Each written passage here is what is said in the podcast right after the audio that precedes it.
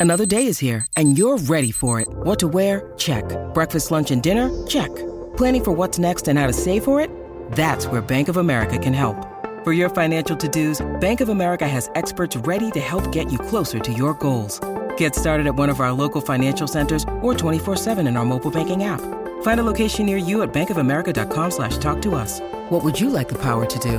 Mobile banking requires downloading the app and is only available for select devices. Message and data rates may apply. Bank of America NA, member FDIC. Primo Q&A, domande e risposte del 2024, post Australian Open, quindi ovviamente ci sono moltissime domande riferite a Yannick Sinner, a quello che è stato, a quello che sarà, però ci sono state domande anche altre, decisamente interessanti che andrò a cercare insomma di, di soddisfare. Ovviamente come sempre una nota, la priorità viene data alle domande poste dagli abbonati che ogni mese supportano il canale, lo aiutano a rimanere indipendente, usufruiscono anche di, di contenuti insomma apposta per loro, però c'è anche una selezione insomma delle domande più interessanti fatte dagli altri, abbon- dagli altri non abbonati che spero lo diventino insomma in futuro.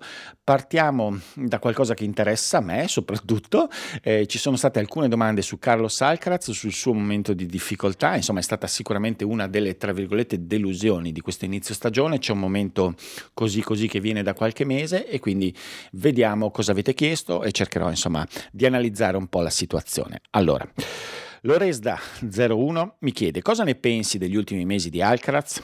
A me sembra che, dopo la finale di Cincinnati persa, abbia subito un downgrade, o forse semplicemente aver battuto Djokovic a Wimbledon ha alzato troppo le aspettative che erano già di, già di per sé altissime? Una domanda successiva invece di, di Igor Zanetti 1926 è se fino a cinque mesi fa Alcaraz era molto avanti a Sinner, a questo punto tra chi pensi sia più avanti come crescita? Allora, eh, per rispondere la situazione di Alcaraz secondo me è particolare, ehm, perché secondo me c'è un pochino un fraintendimento su, su, quello che, o meglio, più che un fraintendimento, c'è un'aspettativa un pochino errata, vista l'identità che, che sta emergendo di Alcaraz. Eh, Alcaraz è un giocatore in grado di produrre probabilmente i picchi tecnici di livello tecnico più alti che ci sono assolutamente l'ha dimostrato più volte, eh, riesce a esprimere un livello che fa stropicciare gli occhi, che riesce a sovrastare tecnicamente in alcuni passaggi e anche i giocatori più forti del mondo, insomma, ed è riuscito effettivamente anche durante quel Wimbledon dell'anno scorso a farlo anche sotto massima pressione in una situazione di difficoltà. È però un tennista estremamente istintivo, non credo che abbia ancora una completa identità e maturità dal punto di vista mentale ha un approccio al gioco che esplicitamente lui ha detto cerca e ha bisogno del divertimento, del relax per riuscire a essere mm, espresso a pieno. Queste componenti fanno sì che naturalmente sia un tennis un pochino più difficile da rendere stabile, cioè ha un coefficiente altissimo, non è molto cerebrale e, e quindi degli alti e bassi sono, sono possibili, potrebbero anche caratterizzarlo per sempre. Certamente quello che, che, è un tratto su cui potrà lavorare e, e che è emerso in questo, in questo periodo ed è, ed è, un punto debole, non è solo un, un, elemento di identità, un elemento di identità che però sicuramente che non porta dei vantaggi sul campo, è la difficoltà di reazione in alcune situazioni ehm, quando effettivamente qualcosa non va perfettamente nel suo gioco dal punto di vista anche tattico, c'è un po' di difficoltà nel, nel mantenere la calma, spesso va in una situazione di ansia, di panico, eh, non riesce in, cui, in quello stato poi a leggere la situazione e a usare degli strumenti che potenzialmente avrebbe per risolvere la situazione, perché lui è un campionario tecnico di grandissimo livello, però alle volte veramente nei momenti di, di blackout, quando va, va, in panico sostanzialmente, se ne dimentica e gioca delle partite dal punto di vista tattico un po' assurde. È stata è stato il caso della semifinale eh, agli US Open con Medvedev, dopo un primo set giocato bene però sfuggitogli, si è andato nel panico e ha cominciato veramente a essere caotico nel suo tennis e con poca fiducia e con poca tranquillità. Con Zverev stessa cosa, sorpreso all'inizio dal livello della, di un avversario che pensava di poter gestire con la sua varietà tecnica ha perso completamente in tempi molto rapidi il filo del discorso, poi l'ha ritrovato, poi però non c'era una vera serenità e lucidità. Insomma, gli manca in alcuni tratti una lucidità e una capacità di gestire anche tatticamente le situazioni in modo da venire fuori anche dai momenti di difficoltà. Lui per dire è in grado potenzialmente dal punto di vista atletico e tecnico anche di giocare partite di attesa, di contenimento in alcuni passaggi, no? più percentuali, con un tennis più percentuali, però raramente lo si vede fare. Questo è un tratto che lo accomuna. Tante volte nelle sfide con Sinner si è vista questa cosa. Mi ricordo la finale già un mago dove ci fu un, una specie di panico a un certo punto, di sconforto totale rispetto al livello in quel momento di Sinner e anche in altre situazioni. E ne è venuto fuori alle volte più per delle fiammate incredibili e una qualità veramente eccezionale del tennis, più che per una lettura e una struttura del suo tennis. Quindi questo è sicuramente qualcosa su cui dovrà lavorare. Eh, Ferrero sicuramente lo aiuterà a lavorare, non sarà facilissimo perché ovviamente c'è una componente anche caratteriale in un atteggiamento del genere e di maturità, però è sicuramente l'aspetto prioritario che deve andare a sviluppare assieme anche a delle questioni tecniche, secondo me ci sono, il servizio può migliorare, deve migliorare se vuole veramente eh, anche facilitarsi un po' la vita in alcune situazioni.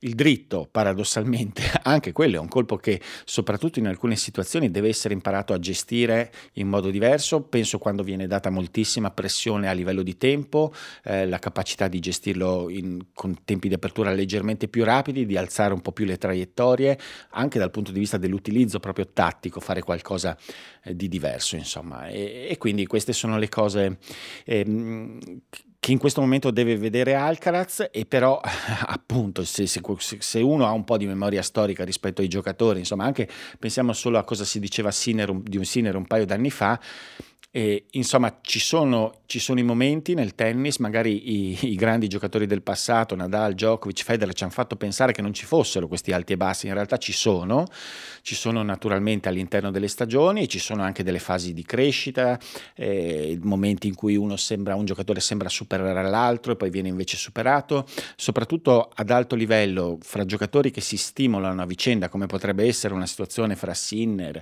eh, Alcaraz, ma anche Rune oppure altri giocatori giocatori, ci potrebbe essere questa dinamica, è un, è un, un via vai verso l'alto, insomma, e anche a livello di rendimento che, pos- che, che potrebbe insomma, caratterizzare il futuro. Quindi non darei eh, Alcaraz eh, per in crisi totale o irrecuperabile, semplicemente una fase dove deve trovare una risposta sicuramente importante.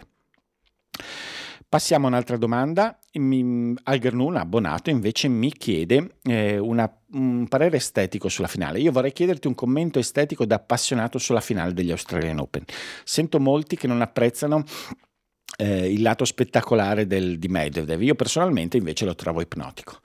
Eh, allora, quando si parla di estetica e tennis si parla ovviamente di elementi soggettivi, poi ovviamente c'è una grande maggioranza di persone che trova bello un certo tipo di tennis però non è detto che sia così per tutti. La bellezza poi del tennis di una partita è fatta non solo ovviamente dalla bellezza gestuale o esecutiva o dalla qualità dei singoli colpi o la spettacolarità dei colpi, ma la bellezza, almeno a mio avviso, di un incontro di tennis, soprattutto a un certo livello, è, è un insieme di elementi agonistici, psicologici, di andamento. In una finale eh, del Grande Slam spesso ci sono dei tratti quasi epici a livello di narrazione all'interno della partita. Questa è stata una partita che non ha mostrato dei picchi di qualità e di spettacolarità assoluta per una semplice ragione. All'inizio Zverev, eh sì, Medvedev ha giocato benissimo, in maniera veramente sorprendente. In quel momento Sinner non è riuscito a stare sul stesso livello e quindi c'è stata una prima fase nettamente a favore di Medvedev, quindi con non un contrasto, non una lotta vera e propria. Successivamente c'è stato il rientro di Sinner dovuto anche a un calo da parte di Medvedev è un rientro molto laborioso, molto, molto, molto certosino, costruito mattone dopo mattone, non in maniera particolarmente scintillante. Quindi la partita non è stata fra le più spettacolari che si ricordano, però io l'ho trovata una partita vincente, bella nella sua dinamica, in quello che si è visto di uno o dell'altro. Ci sono stati molti motivi di interesse, molti motivi anche sorprendenti, insomma, perché l'approccio di Medvedev è stato sorprendente, la capacità di tenuta di, di Sinner è stata convincente, anche sorprendente, perché mai vista a questo livello. Quindi in realtà eh, lascio sempre un po', vabbè, la discussione sull'estetica, soprattutto di una finale, lascia sempre il tempo che trova. Ciao Emanuele, mi chiede un altro abbonato, Fabrizio, Fabri 1893. Pensi che Sinner farà i tornei indoor europei? Rotterdam direi di sì, 2,50 francesi, ok, deve difendere la vittoria dell'anno scorso, però dopo il trionfo slam non rischia di arrivare scarico in un 2,50. Beh, ha già avuto, ris- già avuto, una risposta a questa domanda, nel senso che eh, i 2,50 francesi Sinner non li giocherà, c'è stata anche un po' di polemica innescata dai, dagli organizzatori del torneo di Marsiglia, insomma lasciamo perdere, è possibile che giochi Rotterdam, è un torneo che ha sempre più o meno sempre giocato, che ha giocato spesso bene, è un torneo importante importante potrebbe esserci sicuramente la sua partecipazione a Rotterdam che per adesso c'è. Eh, ovviamente, eh, come dici tu, eh, è necessario in questo momento, dopo uno sforzo del genere, dopo il finale di stagione così eh, così ritardato insomma, eh, del 2023 prendersi il giusto tempo anche per riuscire a riassettare, a tornare a lavoro e a fare quell'ultima parte di preparazione in vista del tutto il resto del 2024. Benefactor Enthusiast, altro abbonato, mi chiede: Ciao Emanuele, ti chiedo secondo te se questo successo di Sinner possa averlo sbloccato ulteriormente abbia un po' aperto i cancelli di una carriera che sarà stracolma di successi di questo genere, un po' come successe per Federer, che ricordiamo aver centrato il primo trionfo slam al diciassettesimo tentativo, proprio come Sinner. Eh, boh, nel senso, eh, le, quello che, che, si può dire è che Sinner sta compiendo un processo di maturazione eh, progressivo, anche se c'è stata sicuramente un'impennata di livello negli ultimi 4-5 mesi, insomma, incredibilmente evidente. Eh, vincere uno slam sicuramente dà un carico di fiducia e toglie anche un fardello, insomma, perché molti giocatori si inceppano, hanno comunque un, un'aspettativa enorme rispetto alla conquista del primo slam che Sinner si è tolto. Però ovviamente eh, poi eh, nessuno sta fermo nel panorama, soprattutto nel panorama tennistico generale, ancora più ad alto livello. Abbiamo visto Medvedev cosa ha fatto nei primi due set, cerca delle contromisure a un Sinner che, che ha alzato il livello eh, e quindi non c'è nulla di scontato. Certamente Sinner eh, ha dimostrato di aver fatto un salto di qualità con, solido, assolutamente eh, ed è assolutamente possibile che possa essere qualcosa di, di, di, di, mantenibile è qui ai prossimi chissà quanti anni ovviamente al netto di tutti gli altri problemi fisici eccetera che possono succedere. Perché il livello di gioco è questo e la sensazione che lui possa continuare a, da qui in avanti a competere sempre eh, per il massimo livello del tennis mondiale. Poi fra qui a sbloccarsi a vincere slam a raffica secondo me insomma ce ne passa bisogna semplicemente eh, dare poi concretezza a quest'idea. Teo Garla, ancora abbonato, invece mi chiede di Dominic Team, eh, nella lungolinea che precede il domanda e risposta per gli abbonati ne ho parlato, Team ha, si è separato dal suo allenatore recente e soprattutto ha sollevato dei dubbi anche su una riflessione insomma, che farà eh, se il 2024 non andrà come si aspetta, anche su una possibilità insomma, di ritiro. Teo Garla mi chiede, ciao Emanuele, secondo te qual è il problema di Tim? Stavo vedendo le sue partite in Australia nel 2020 e il suo diritto andava al doppio rispetto ad adesso. So del problema mentale di motivazione dopo aver vinto il suo US Open, ma com'è possibile che anche tecnicamente sia così peggiorato? Non so se sul dritto può essere ancora qualche conseguenza dell'infortunio al polso che lo condiziona, tu hai qualche idea o notizia in merito? Allora sì, lui praticamente il dritto l'ha dovuto abbastanza modificare dopo il problema al polso e, e, sicuramente questo ha originato qualcosa eh, dal punto di vista della sicurezza e dell'efficacia del suo colpo che dal punto di vista poi sintomatico, tecnico, insomma, eh, è, è, sicuramente psicosoma, psicosomatico, psicotecnico, insomma, è, è, è la cosa più evidente. Il dritto di di team adesso, come dici tu, non va come andava una volta, non è penetrante come andava una volta e questo per lui fa una grandissima differenza. Insomma, era un colpo che gli dava grandissimo spessore, grandissimo peso al suo tennis.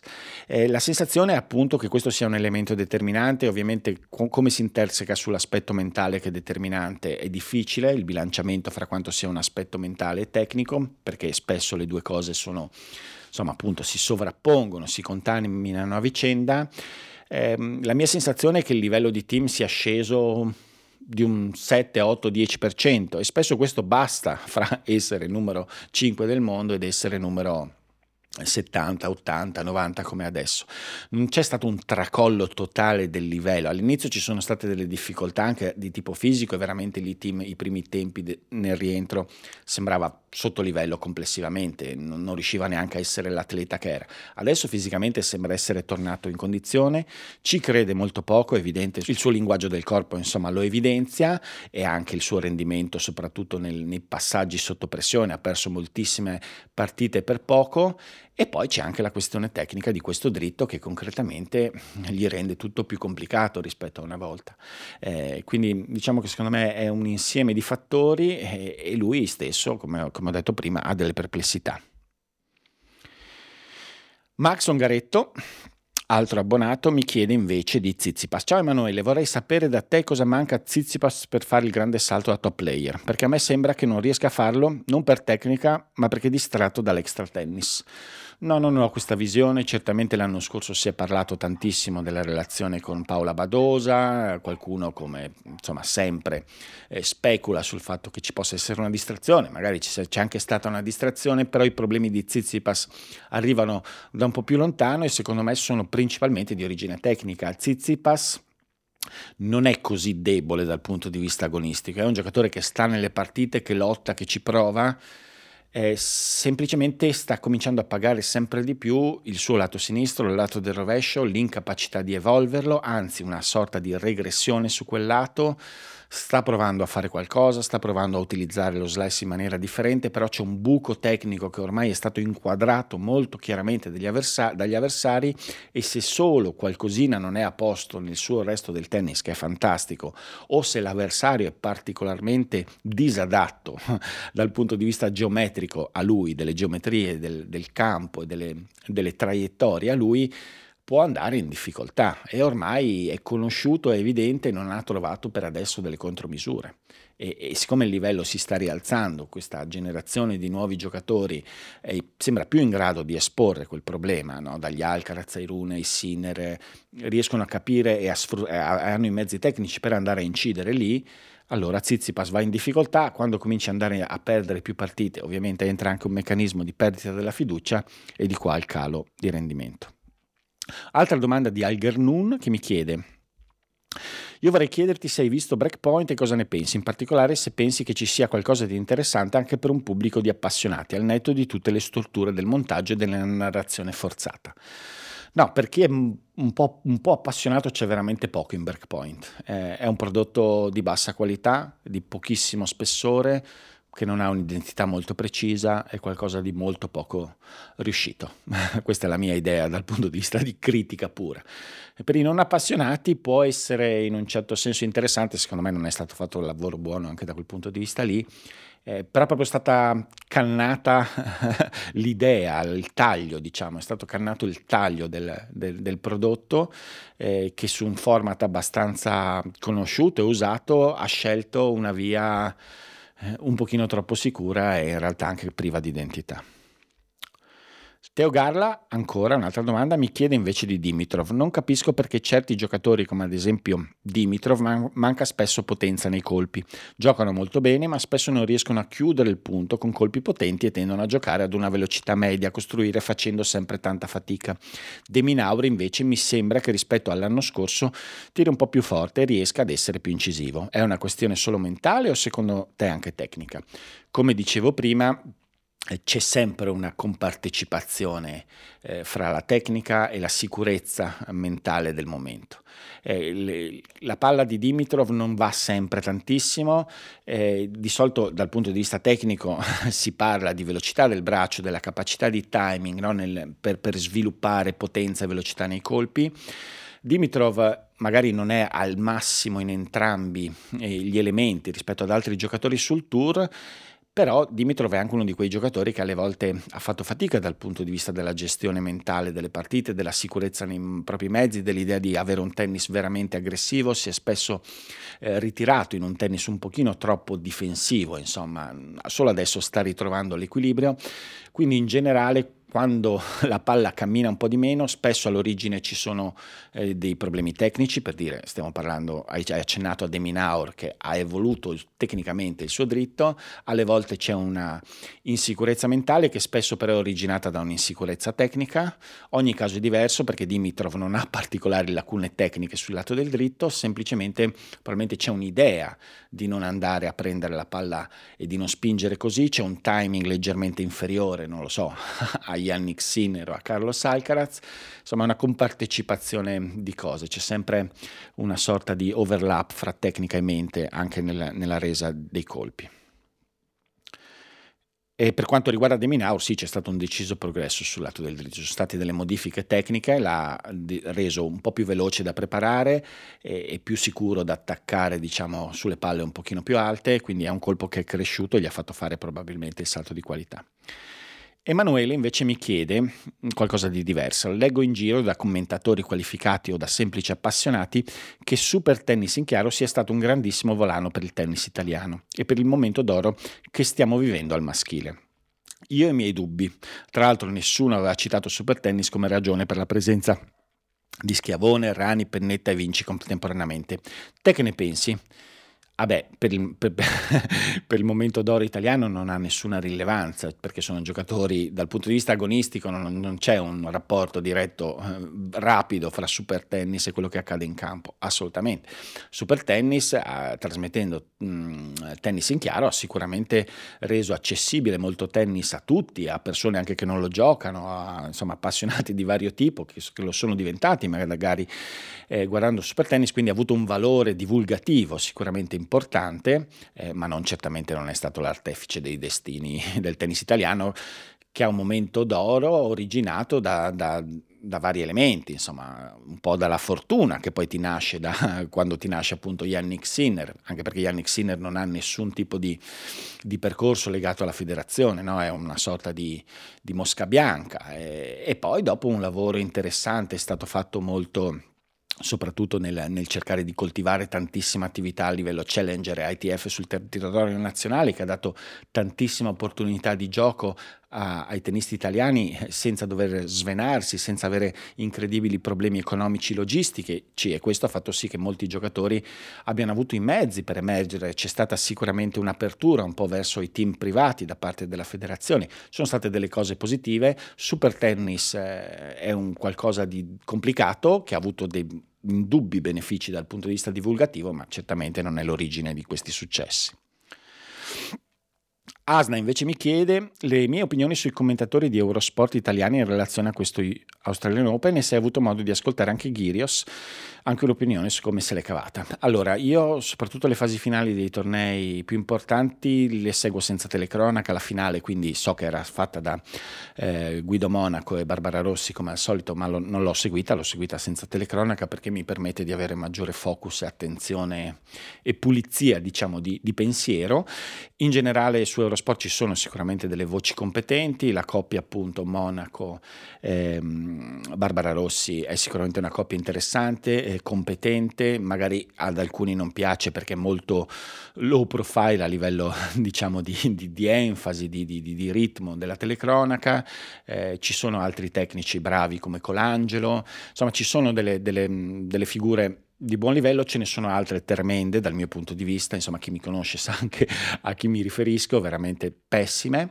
Eh, ci sono altri, non so, penso a Bucciantini che mi piace abbastanza, però faccio fatica a sostenerlo per lungo tempo perché lo trovo un po' troppo carico, troppo, eh, troppo letterario, forzatamente letterario, anche se ha delle intuizioni letterarie, ma anche tecniche interessanti. Eh, non male. Ghirios eh, l'ho sentito poco, un po' di sfuggita. Eh, beh, sicuramente è, una, è, uno che sa stare di fronte alla telecamera, però non ho un giudizio così formato perché non ho seguito le, le telecronache intere, insomma, da parte sua. Emanuele mi chiede, ti chiedo un'opinione sul giocatore preferito di sempre, Thomas Berdick. Eh, interessante. Oltre a un'opinione generale di lui, si dicevano due cose, che se fosse nato in un altro periodo storico avrebbe vinto di più e che non abbia sfruttato tutte le sue potenzialità. Ora, mentre sono d'accordo che in un altro momento tennistico Berdick avrebbe vinto di più, sulla seconda vulgata lo sono di meno. Aveva limiti tecnici e caratteriali e più di quello che ha fatto con gli avversari che ha avuto, secondo me non poteva molto.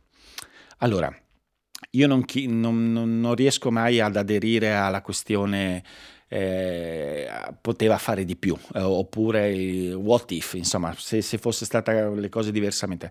L'unico grande punto interrogativo che, che, accetto è quello legato agli infortuni. Un giocatore di grande qualità. Eh, sul quale ha inciso la vera sfortuna cui essere, di cui può essere vittima un tennista, ovvero gli infortuni, che poi ovviamente ci possono essere anche delle colpe alle volte di gestione, però insomma alle volte si tratta veramente di sfortuna, che sia una sfortuna genetica, che sia una sfortuna proprio eh, del momento, lì ovviamente si può fare un discorso. Del potro è un what if che accetto perché la sua, la sua, carriera è stata martoriata dagli infortuni ed è evidente che senza quegli infortuni c'era tutto per ottenere di più. Giocatori invece che non hanno avuto particolari infortuni non accetto molto questo tipo di riflessione perché semplicemente sarebbero dovuti essere diversi per essere più vincenti, cioè proprio diversi nell'identità, nella qualità, no?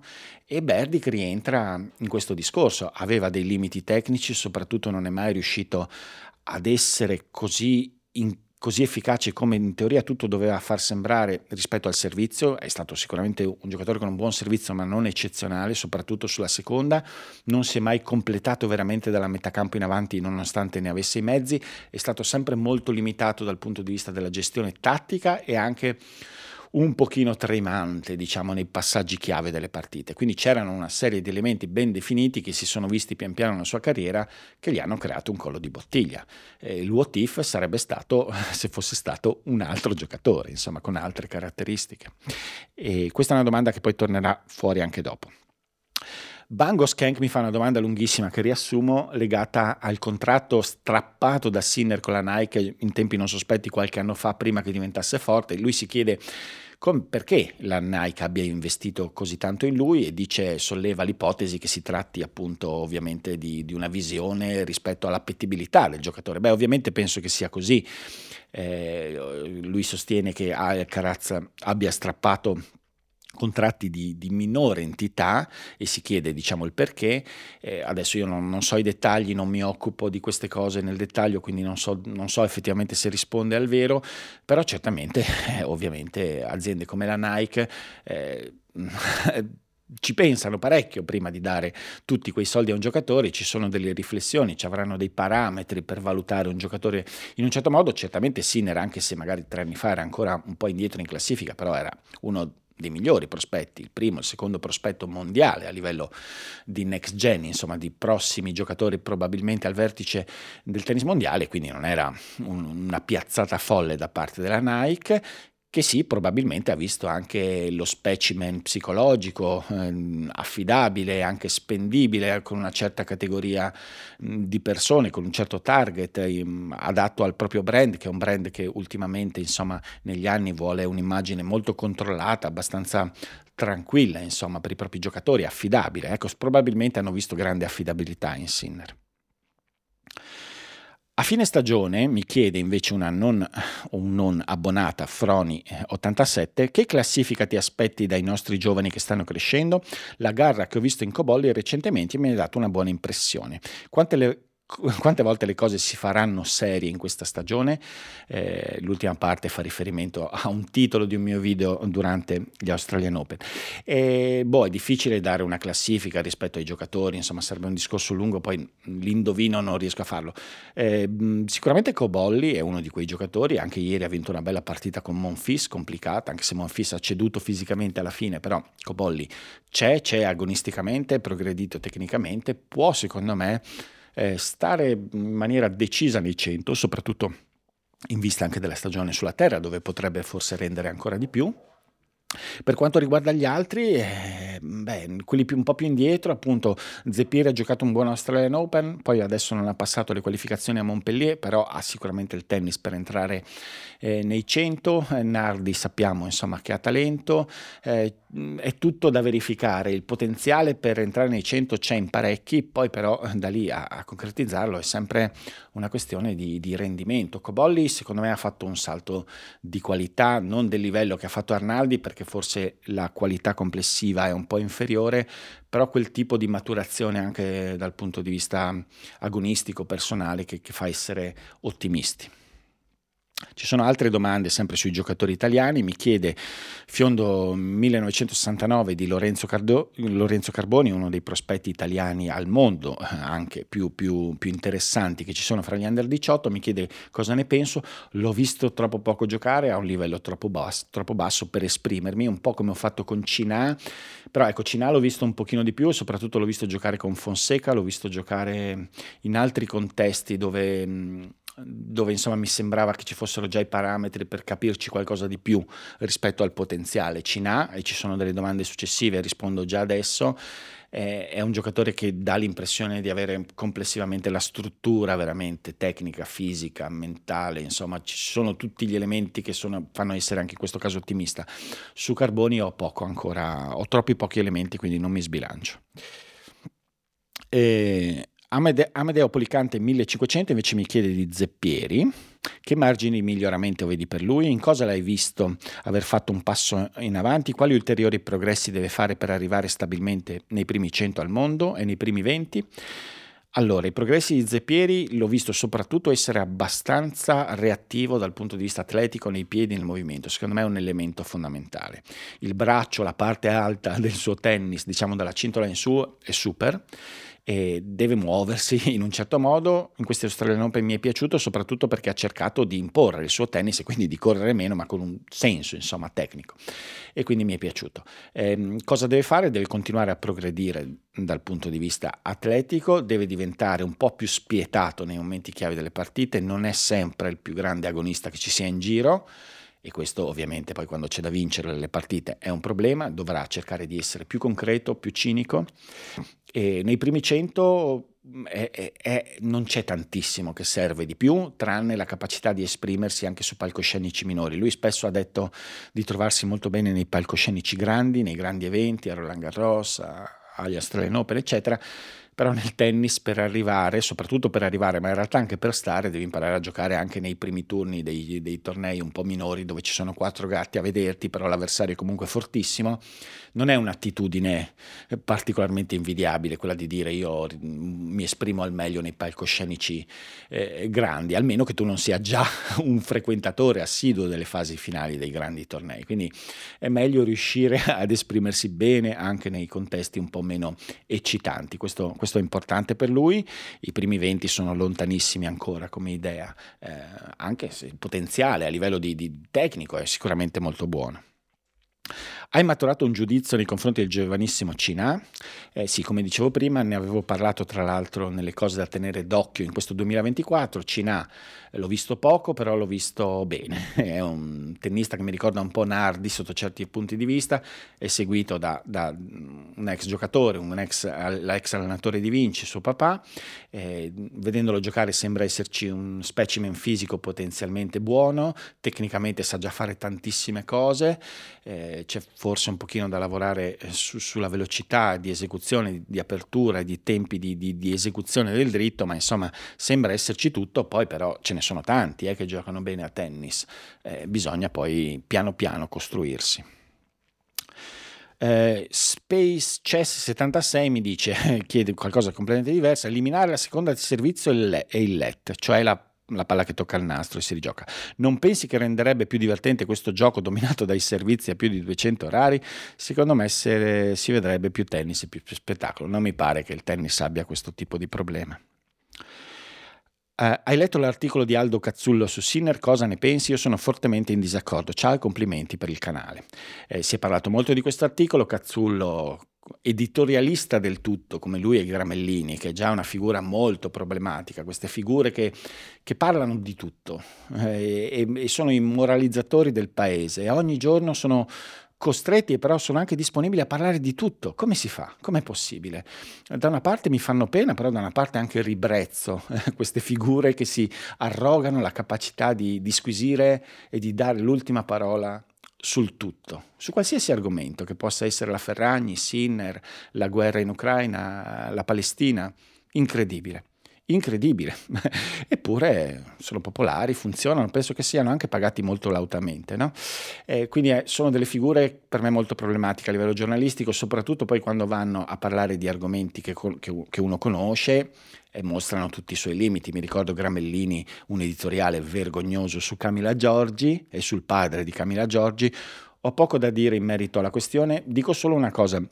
Io non cerco e quindi poi non commento neanche tanto, nei tennisti dei modelli totali di comportamento, degli esempi virtuosi di qualsiasi cosa. Non è una cosa che chiedono gli sportivi, non me l'aspetto, non penso che siano persone per forza di cose speciali in tutto, sanno fare benissimo alla grande una cosa che mi affascina tantissimo, di cui mi piace parlare e poi nel resto della vita possono essere più o meno discutibili, apprezzati, però io mi occupo di quello che cap- succede nel campo, ognuno avrà un'opinione su questo, anche perché non si tratta di cose illegittime o illegali eh, e quindi insomma non commento ulteriormente questa cosa. Secondo te, mi chiede Christian, Medvedev cercherà di sfruttare quella versione vista nei primi due set dell'Australian Open? Lui è un maratoneta, ma comunque anche lui dopo un po' arriva a scarico e questo Australian Open è la perfetta spiegazione. Per me dovrebbe cercare quantomeno di provare di tanto in tanto a, a riproporre questa aggressività, ma temo che è, interessante, è sicuramente uno dei grandi temi post finale Australian Open perché Medvedev ha letteralmente sorpreso tutti per la scelta così radicale e per la qualità di esecuzione di questa scelta così aggressiva nei primi due set contro Sinner che non aveva mai fatto e che ha, fatto, ha eseguito alla grande. Eh, certamente ha dimostrato la capacità di evolversi, secondo me lo porterà nel suo tennis come una delle soluzioni perché penso che abbia capito finalmente dopo tanto tempo. Servarà aveva gli occhi che gli brillavano durante i primi set il coach di Medvedev perché chissà da quanto tempo probabilmente sperava che si convincesse Medvedev, ha visto che funziona, ha visto che può farlo anche bene, eh, secondo me è un elemento che utilizzerà. Eh, ovviamente lui sa che il suo approccio conservativo, in risposta molto indietro, un po' più attendista, funziona benissimo con quasi tutti, però con alcuni invece funziona meno bene e quindi potrebbe essere che, che, da qui in avanti sia in grado di utilizzare, di avere delle scelte un pochino più ampie e, una, e delle soluzioni un po' più dinamiche a seconda delle necessità. Cosa ne pensi della capacità di Medvedev di cambiare piano? Un'altra domanda uguale di Fraio, Fraioli Riccardo 0346. In corso, eh, cosa ne pensi della capacità di Medvedev di cambiare piano a partita in corso che non aveva mai mostrato prima? Quanta differenza può fare nel proseguire della stagione? Beh, ho appena risposto, insomma, anche a questo. Eh, ritieni, mi chiede Zerbo9238, ritieni che la vittoria di Sinner su Medvedev dimostri in modo definitivo che questa generazione di tennisti, Sinner, Alcaraz, Rune e Shelton, sia superiore a quella precedente, Medvedev, Team, Zverev, Zizipas, Berrettini? E, beh, hai messo insieme molti nomi e quindi non tutti hanno raggiunto lo stesso livello e non tutti quelli precedenti hanno avuto le stesse performance. Medvedev ha avuto dei risultati superiori molto a quelli di Zverev oppure di Berrettini, no? e allo stesso modo Sinner e Alcaraz hanno raggiunto cose che Shelton è lontanissimo da raggiungere, Rune allo stesso modo. Quindi ancora a livello generazionale è difficile ancora dare una parola definitiva, anche perché la generazione precedente in alcuni è ancora abbastanza giovane. Certo c'è l'impressione che sia una generazione in alcuni elementi che un po' più fresca, un po' più completa, un po' più consapevole di cosa gli serve per elevare il proprio tennis, come se avesse maturato un po' più eh, l'esperienza dei, dei, grandi precedenti e soprattutto che non, una generazione che non ha subito una quantità enorme di batoste dai, dai dai grandi del passato, come invece è successo a, a Zverev, a Zizipas, che secondo me hanno logorato un po' la loro freschezza. Il fatto di non essere arrivati a, a ottenere certi risultati a 25-26 anni eh, non è un problema di per sé a livello di età, è che logora nella psiche, no? E questo sicuramente fa la differenza. Michele Di Lucchio mi chiede invece qual è il cambio di strategia alla fine del secondo set che ha permesso a Sinner di vincere, dove ha maggiori possibilità di vittoria tra Roland Garros e Wimbledon. Allora, io non sono convintissimo che ci sia stato un cambio di strategia vero e proprio in quel momento. Sinner in quel momento probabilmente ha, sfruttato un momento di rifiatamento, di, di di Medvedev che gli ha permesso di entrare in ritmo, gli ha permesso di entrare negli scambi. Eh, all'inizio della partita Medvedev non gli ha permesso di fare niente dal punto di vista tattico e questa è la questione. Dopo, quando ha calato qualche giro, prima secondo me un po' per rifiatare e poi per un calo fisico generale, Medvedev ha concesso a Sinner la possibilità di cominciare a entrare negli scambi, negli scambi, a trovare il ritmo sul dritto, a cominciare ad avere un'idea chiara, vista la stanchezza dell'avversario, di muoverlo, di lavorarlo ai fianchi. Eh, di, a, quello che è riuscito a fare un pochino meglio nel secondo set è l'utilizzo del servizio della seconda, di variazione della seconda. Quello è stato l'elemento, secondo me, che è cambiato un po', eh, però in realtà è cambiata la partita nel terzo set con la possibilità di manovrare di più da parte di Sinner, che è cresciuto in, in quel senso. MatMax6834 mi chiede: Se non vincesse neanche uno slam in carriera, per me Zverev sarebbe il più grande spreco di talento del tennis moderno, per quanto abbia avuto fino ad ora una carriera notevole suo, nel suo pensiero superiore a quella di Sinner nonostante lo slam. Cosa ne pensi? Grazie e buon lavoro. Eh, grazie a te. Eh, no, non sono d'accordo, uno slam pesa tantissimo, quindi Sinner effettivamente ha raggiunto qualcosa che, che, che Zverev non ha raggiunto di troppo importante. Eh, certamente Zverev è tanti anni che riesce ad avere un certo livello, quindi a livello di quantità ha, ha vinto di più di Sinner, però il peso di uno slam e la velocità con cui l'ha raggiunto e la qualità del tennis e di capacità di evolvere il proprio tennis di Sinner ha già superato in un certo senso quello che ha fatto Zverev, che è troppo simile al giocatore che era qualche anno fa. Eh, il discorso di prima, non lo so se si può tar- parlare di un talento sprecato. Eh, Zverev è questo giocatore con delle doti eccezionali, però anche con dei limiti evidenti, che sono dei limiti tecnici sul lato del dritto nei pressi della rete e sono dei limiti mentali in alcuni momenti, tecnici anche un po' sulla seconda di servizio e soprattutto mentali in alcuni passaggi, non in tutti i passaggi, non in tutti i momenti, ma al massimo della pressione, quando c'è stata al massimo della sua opportunità per completarsi per completare un grande risultato è mancato in maniera abbastanza fatale, quindi non lo, di, non lo, definirei uno dei, anche in questo caso, semplicemente Zverev è questo sarebbe dovuto essere un giocatore veramente diverso, magari lo diventerà, insomma, riuscirà ad evolversi, però allo stato attuale non lo definirei così. Un'altra domanda su Sinner mi chiede Lorenzo De Martini qual è l'obiettivo adesso per Sinner nel 2024. Beh, io penso che l'obiettivo sia semplicemente di mantenere questo livello eh, a livello di rendimento all'interno della stagione il più possibile di continuare a evolvere dal punto di vista tecnico. Nella conferenza stampa ha fatto riferimento a, a quanto non abbia visto palla nei primi due set contro Medvedev e questo secondo me nella sua testa c'è, lo preoccupa e sicuramente la, credo che il suo obiettivo sia avere degli strumenti perché ciò non accada nuovamente. Mi chiede Stefano Re invece, ehm, secondo me Sinner ha sbagliato a non nominare Piatti quando ha detto che a 14 anni è andato via di casa, eccetera. È stato 8-9 anni con lui a Bordighera e senza Piatti lui non sarebbe dov'è. Questo lo capisce anche un bambino. Perché così irriconoscente non lo nomina mai? Cosa è successo? Forse che Piatti gli ha fatto qualcosa tipo se te ne vai non vincerai niente? Altrimenti non me lo spiego, grazie. Beh, qualcosa deve essere successo in quel momento. Ho notato anch'io il fatto che non ci sia stato un minimo accenno a Piatti eh, però per Sinner è stato molto duro il post Piatti, c'è stata una campagna mediatica a favore di Piatti fortissima dopo la sua scelta che penso che l'abbia un po' segnato. Eh, tra l'altro Sinner nell'ottenimento di questo risultato effettivamente sottolinea il salto di qualità che effettivamente è iniziato in quel momento. Sinner ha preso in mano la sua carriera a inizio 2000 e, e 22 e, e, da lì effetti, ci sono stati dei miglioramenti che prima non c'erano. Sinner era in uno stato di stallo da un paio d'anni, eh, sicuramente dentro di sé riconoscente a piatti, eh, però hanno avuto sicuramente le loro dinamiche, però i dettagli non si sanno con precisione, è inutile andare a speculare su qualcosa che non è pubblico. Ultima domanda, eh, che è lunghissima, quindi riassumo. Il settino fa una disquisizione tecnica interessante sullo stato tecnico di Sinner, su cosa secondo lui dovrebbe ancora migliorare. Lui si sofferma moltissimo sul fatto che debba molto migliorare ancora il dritto e il servizio. E ci sono poi insomma, delle riflessioni tecniche, è molto lunga. E quello che rispondo a questa disquisizione è il fatto che certamente Sinner ha molti elementi del gioco dal punto di vista tecnico da rifinire. Direi che il dritto mi preoccupa meno del servizio, non che mi preoccupi il servizio, che adesso sta evolvendo definitivamente in modo positivo, che però secondo me ha alcuni problemi che il settino sottolinea in maniera puntuale, dice una cosa giusta, Sinner con questo nuovo movimento ha ancora ogni tanto dei problemi di timing, perché il lancio di palla cambia un pochino troppo ancora, certe volte sembra proprio andare fuori timing, si lancia la palla molto bassa, un punto di impatto un pochino troppo basso, non è ancora totalmente suo il movimento, sembra incredibile dirlo nonostante il rendimento, quindi secondo me lì c'è effettivamente ancora un po' da migliorare, il fatto che sia in questo stato un po' ancora di timing non perfetto è dovuto al fatto dei tanti cambiamenti che ha avuto e del fatto che evidentemente sia ancora un work in progress.